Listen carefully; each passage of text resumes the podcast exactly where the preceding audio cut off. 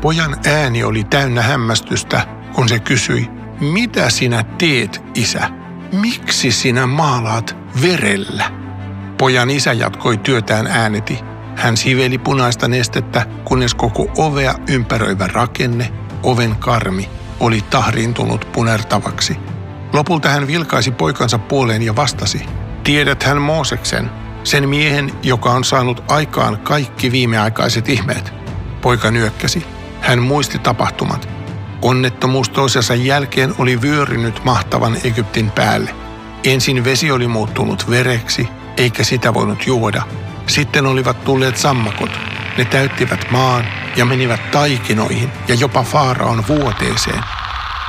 Kolmas riesa olivat olleet syöpäläiset, pienet ötökät, jotka lisääntyivät ja purivat sekä eläimiä että ihmisiä. Niitä olivat seuranneet paarmat, karjarutto, paiseet ja rakeet, jättimäiset rakeet, jotka olivat tappaneet ne, jotka eivät olleet ehtineet suojaan.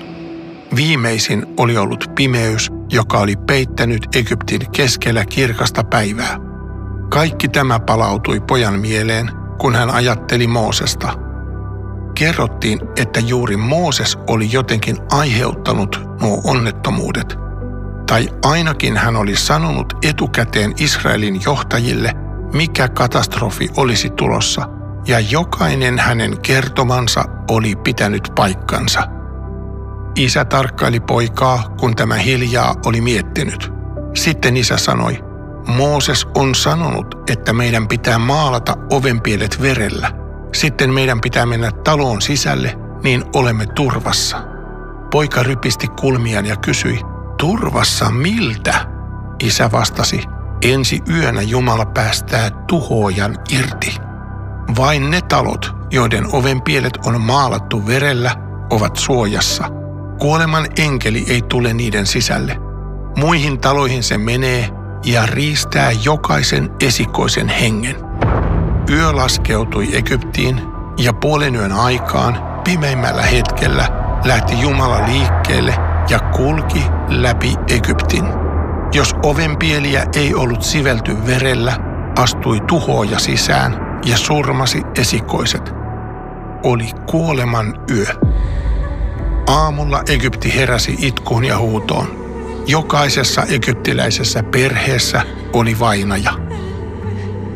Tämä sai vihdoin Faaraon päästämään israelilaiset vapaaksi. Hän suorastaan vaati, lähtekää, Menkää nopeasti, poistukaa Egyptistä. Tämä yö oli ensimmäinen pääsiäinen. Tästä alkaen Israel viettäisi pääsiäistä kerran vuodessa tämän tapahtuman muistoksi. Yhä uusille sukupolville kerrottaisiin, kuinka vain Karitsan veri antoi suojan. Israelilaiset viettivät pääsiäistä kuuliaisesti, vuosisadat vierivät. Niiden kuluttua koitti jälleen kerran pääsiäinen. Israelilaiset valmistautuivat uhraamaan Karitsan ja silloin samalla hetkellä tapahtui kaupungin ulkopuolella eräs tapahtuma, josta kasvoi myöhemmin maailman suurin uutinen.